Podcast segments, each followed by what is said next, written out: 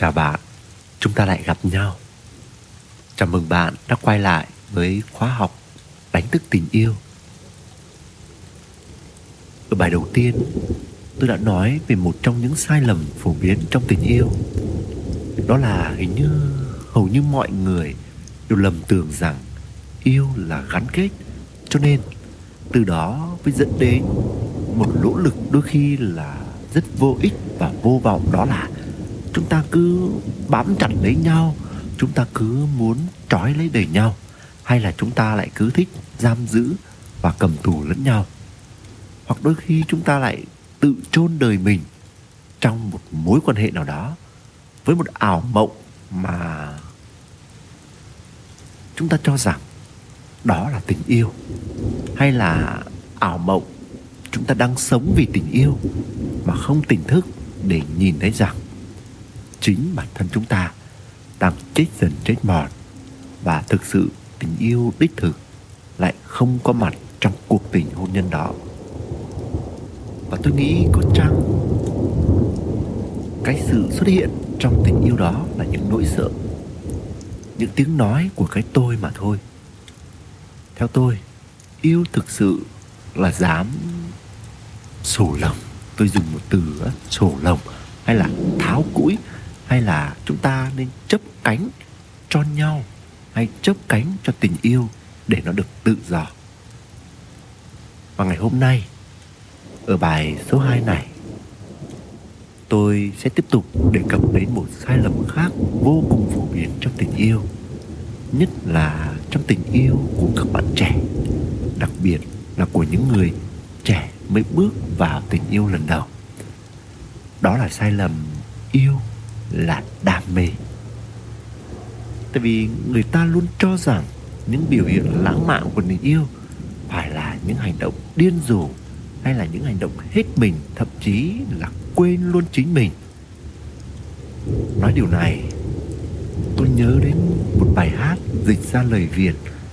Đó là bài hát triệu đóa hồng, dựng lên hình ảnh một chàng trai bằng tất cả trái tim của mình đó là một chàng họa sĩ nghèo. À, anh ấy vì yêu thầm một cô ca sĩ thì cô ca sĩ ấy lại rất mê hoa hồng nên anh ta đã bán tất cả tranh của mình bán cả ngôi nhà của mình bán cả máu trái tim của mình chỉ để mua một triệu đóa hoa hồng tặng cô gái ấy. Mặc dù chúng ta biết rằng hay chúng ta cảm nhận rằng đó là thứ một tình yêu vô vọng? Tuy nhiên, hình ảnh đó vẫn khiến nhiều cô gái mê đắm lắm. Hay là có thể khiến nhiều cô gái khát khao và thầm ước có một ai đó dám bán hết tất cả, bán sạch mọi thứ của anh ấy vì mình? Và rồi hình ảnh đó vẫn được nhiều tiểu thuyết dựng lên cho các nhân vật của mình khi muốn truyền tải hay nói về một tình yêu mãnh liệt hay nói về một tình yêu một cách đam mê như vậy. Nhưng hôm nay, tôi xin nói để chúng ta hình dung rằng thực sự, đó không phải là đam mê. Chúng ta hãy thử nghĩ về những người họ nuôi dưỡng những mảng thơ trong trái tim mình rồi từ đó, họ sẽ tạo ra những tác phẩm nghệ thuật hay những áng văn chương bất hủ hay là những ờ, sáng tác âm nhạc tuyệt vời. Rồi từ những hình ảnh nhớ nhung lai láng đó, rồi ờ, từ hình ảnh của người mình yêu thì những hình ảnh đó lại luôn luôn ngập tràn trong tâm trí của họ mỗi phút giây. Để rồi ờ, sáng này chiều này, hay tối, hay trong bất cứ cái gì. Hình ảnh người họ yêu cũng khiến chúng ta nghĩ về nó, chúng ta nhớ về nó, chúng ta mơ về nó. Tôi nhớ trong một lời bài hát mơ về em, nó thế này. Trong nắng mai anh mơ về em, đi với ai rồi cũng mơ về em đêm qua, thu đêm, anh mơ về em. Ai bước chân trên đường, anh mơ về em. Trăng sao cô đơn, anh mơ về em. Đêm tối yêu phiền, anh mơ về em. Rồi, trong giấc mơ, anh mơ về em. Hay sáng sớm thức giấc, anh mơ về em. Hay đôi mi khép nhanh, anh mơ về em hay em ơi, đêm đêm anh về, anh mơ về em. Hay điếu thuốc trên môi anh cũng mơ về em. Ôi em thật ám ảnh quá đi. Làm cái quái gì, anh cũng mơ về em hết. Vậy thì xin thưa với bạn, người ta cho rằng như vậy mới là tình yêu đích thực. Tôi sẽ nói cho bạn biết một sự thật rằng, đó là ái dục. Tôi xin phép gọi là từ đó hoặc có thể một tên gọi khác là tham dục, là si mê, chứ không phải là đam mê. Tôi cố search google và thấy có định nghĩa về đam mê thế này. Đam mê là cảm giác mong muốn, khát khao có được ai đó hay làm được gì đó, bị hấp dẫn bởi một sự vật, sự việc. Cụm từ đam mê thường thấy trong việc miêu tả tình yêu và dục vọng cùng với ham muốn. Đó, các bạn đã nghe định nghĩa về đam mê mà tôi đã search trên google. Nhưng hôm nay tôi muốn trả cho đam mê về với đúng nghĩa đích thực của nó. Đam mê đó là ngọn lửa trong trái tim. Đó là ngọn lửa tuyệt vời. Nó xây đắp cho chúng ta hay là bất cứ thứ gì đó mình đam mê. Còn si mê là gì? Đó là trạng thái chúng ta mê đắm đến mức có thể ngu si, thiếu đi sự sáng suốt và sự tỉnh thức. Ngọn lửa si mê sẽ giết chết người si mê và người được si mê. Chắc chắn chúng ta sẽ nghe đâu đó những cuộc tình kết thúc trong thảm cảnh. Khi một anh chàng nào đó si mê một cô gái và bị cô gái từ chối và cô ấy đến một người đàn ông khác, thì sao ạ? Thì anh chàng bắt đầu uy hiếp cô gái đó vì lý do duy nhất là anh ta mê cô ấy đến mất hết lý trí, mất luôn cả nhân tính, bởi mê muội đến mức không còn làm chủ được chính mình nhưng oái oăm thay, tôi lại nghĩ rằng anh ấy lại cho rằng chỉ bằng hành động đó, anh ta mới giữ được cô gái cho riêng mình. Hoặc một ví dụ khác là khi bạn xem những bộ phim, có những tên được gọi là biến thái. Và thực ra biến thái ở đây là biểu hiện lúc sau là giai đoạn cuối của mối tình si mê vô vọng. Mà lẽ ra, dấu hiệu si mê nên được nhìn nhận ra từ sớm trong thuở ban đầu. Tôi nghĩ dấu hiệu si mê không khó để nhận ra đâu. Bởi vì biểu hiện của nó ấy, đa số đó là những trò lãng mạn. Đó là các màn dàn dựng để cảm xúc được thăng hoa tột độ. Vậy thì các trò ấy mục đích để làm gì? Theo các bạn mục đích của các trò ấy là để làm gì? Góc nhìn của tôi tôi nghĩ mục đích của người tạo nên bối cảnh đó là để chinh phục người kia, hay là để người kia tin rằng, ồ, anh yêu em. Anh yêu em bằng tất cả trái tim.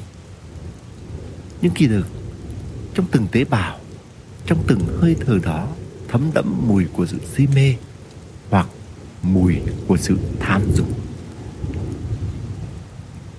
Những hành động đó tôi nghĩ được dẫn dắt bởi các hóa chất liên quan đến các dục vọng là chính.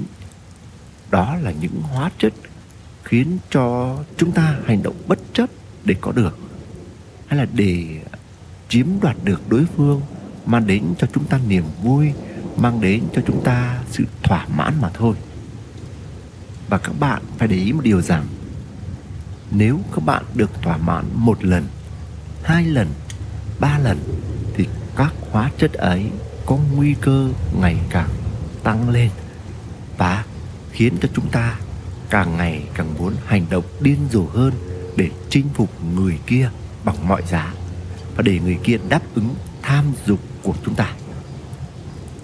Tôi phải nói rằng, rõ ràng chúng ta đã hoàn toàn bị lệ thuộc vào đối tượng, chúng ta đã hoàn toàn bị lôi kéo vào cuộc chơi của tham dục. Và cuộc chơi này tôi nghĩ nếu chúng ta không tỉnh ra thì nó không bao giờ có kết thúc tốt đẹp. Bây giờ tôi có thể giả sử đi. Nếu bạn có thể đến được với đối tượng thì chuyện gì sẽ xảy ra? Bạn sẽ bước chân vào một mối quan hệ và rồi chuyện tiếp theo bạn sẽ nhìn thấy là gì? Tôi nghĩ chúng ta sẽ nhìn ra một điều rằng đó là si mê, nó cũng chỉ là một loại cảm xúc thôi. Và nó cũng sẽ đi theo lẽ vô thường của cuộc đời. Nó có lên thì nó có ăn xuống.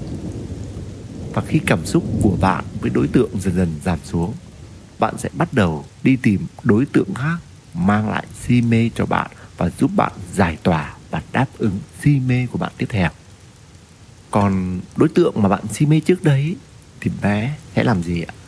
Sẽ bắt đầu lo lắng rồi căng thẳng, rồi sợ hãi rằng vì sao người trước đây si mê mình, không còn si mê mình nữa như ngày xưa và họ sẽ bắt đầu hành động.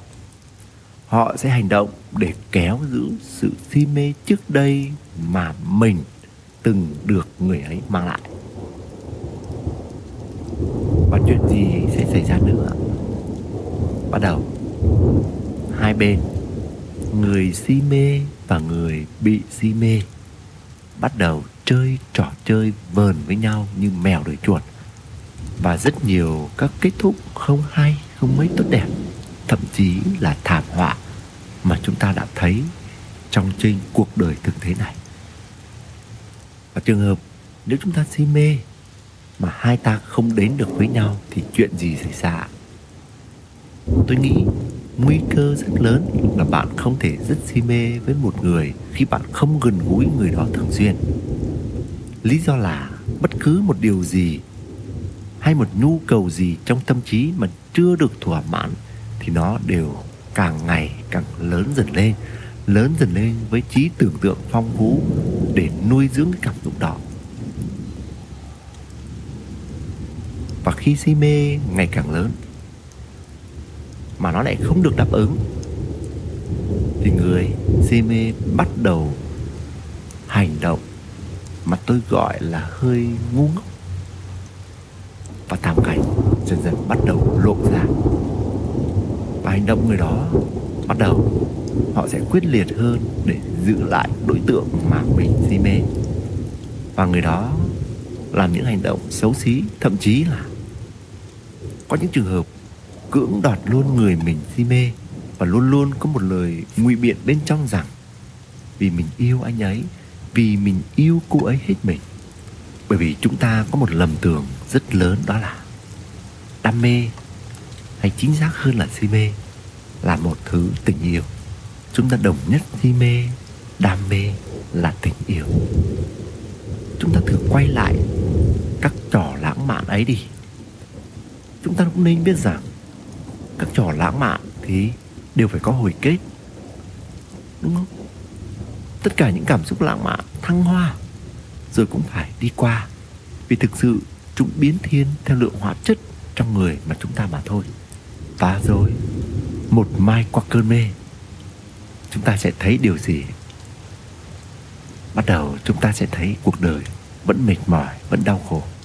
Cái lúc mà chúng ta hay vùi mình vào đối tượng mà mình si mê ấy, thì có khi chúng ta lại phiêu.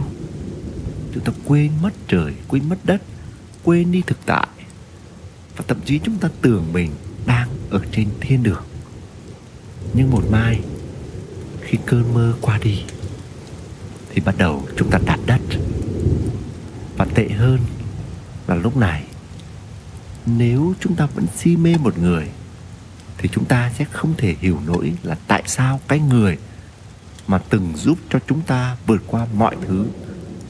Cái người mà giúp cho chúng ta cảm thấy hưng phấn, cái người mà giúp cho chúng ta cảm thấy thăng hoa, giải tỏa stress trong cuộc đời này, bây giờ lại không còn có thể giúp cho mình nữa. Và tiếp theo, chúng ta sẽ làm gì? Khi người đó chúng ta thấy rằng không thể giúp chúng ta nữa, thì chúng ta sẽ đi tìm đối tượng khác đó là một kiểu của nghiện ngập. Và nói theo ngôn ngữ của nghiện ngập là chúng ta sẽ đi tìm người khác hay đi tìm thuốc để cắt cơn thèm khát tiếp. Chính vì vậy cho nên chúng ta hãy yêu trong tỉnh thức. Và khi bạn nghe điều này, đôi khi các bạn cũng kinh ngạc, nhưng hãy nhớ rằng, cho dù bạn có cảm xúc giạt rào, dục vọng lớn đến mức nào đi chăng nữa, thì bạn vẫn có thể biết cách làm chủ nó thông qua sự tỉnh thức. Bởi vì một tình yêu đích thực thì không liên quan đến cảm xúc, không liên quan gì đến lãng mạn cả. Một người yêu bằng tình yêu đích thực, họ không có nhu cầu tạo ra các trò lãng mạn. Các trò lãng mạn chỉ đáp ứng một tâm trí thèm khát, cảm xúc mà thôi. Chúng ta nên biết sự thật đó hay có thể bây giờ các bạn không tin, nhưng với trải nghiệm của tôi tôi nghĩ đó là sự thật trong tôi. Ngày nay, những trò lãng mạn mà bạn vẫn thường thấy ở các cặp đôi mà bạn vẫn gọi là yêu thực sự là đang đưa cả hai đi sâu vào những sai lầm rằng yêu là phải đam mê, chính xác hơn là si mê. Đối với tôi, theo góc nhìn của tôi chúng ta không cần làm bất cứ trò lãng mạn nào thật ghê gớm. Chúng ta chỉ cần thể hiện tình yêu chân thật dành cho đối tượng bằng cách tặng cho nhau một nụ hồng vừa chớm nở. Nó không nở tung ra như một thứ cảm xúc lên đỉnh, hay nó cũng không phải héo úa như một thứ hận thù và đau đớn. Nó chỉ là vừa mới chớm nở nếu nó giữ mãi được sự trớm nở đó, thì tình yêu mới thực sự có cơ hội dài lâu. Như bạn đã thấy, chúng ta luôn muốn có một tình yêu đích thực và bền vững trong đời. Nhưng hầu như chúng ta lại đi tập trung để vun vén và xây đắp cho những thứ trong qua. Những thứ nhất định sẽ lên rồi xuống, đến rồi đi. Đó chính là cảm xúc. Trong mỗi cảm xúc đó, có một thứ cảm xúc đầy tiêu cực và sức phá hủy của nó thực sự khủng khiếp. Nhưng đâu đó, số đông chúng ta vẫn thừa nhận nó, vẫn công nhận nó và vẫn cho phép và trao quyền cho nó khi chúng ta vẫn hàng ngày chứng kiến những hậu quả khôn lường đến từ thứ cảm xúc này. Bạn có đoán đó là cảm xúc gì tiếp theo không ạ? Chính là sự ghen tuông trong tình yêu. Và đó lại là một nhận thức hoàn toàn sai lầm của hầu như mọi chúng ta. Với tôi, trong tình yêu đích thực, không có sự ghen tuông trong đó. Và để hiểu rõ về sai lầm này, hiểu rõ về cảm xúc này, tôi sẽ phân tích rõ điều này trong bài tiếp theo. Đó là sai lầm thứ ba trong bút cảm tiếp theo, mang tên yêu là ghen. Ghen mới yêu. Mời bạn hãy đón xem podcast tiếp theo.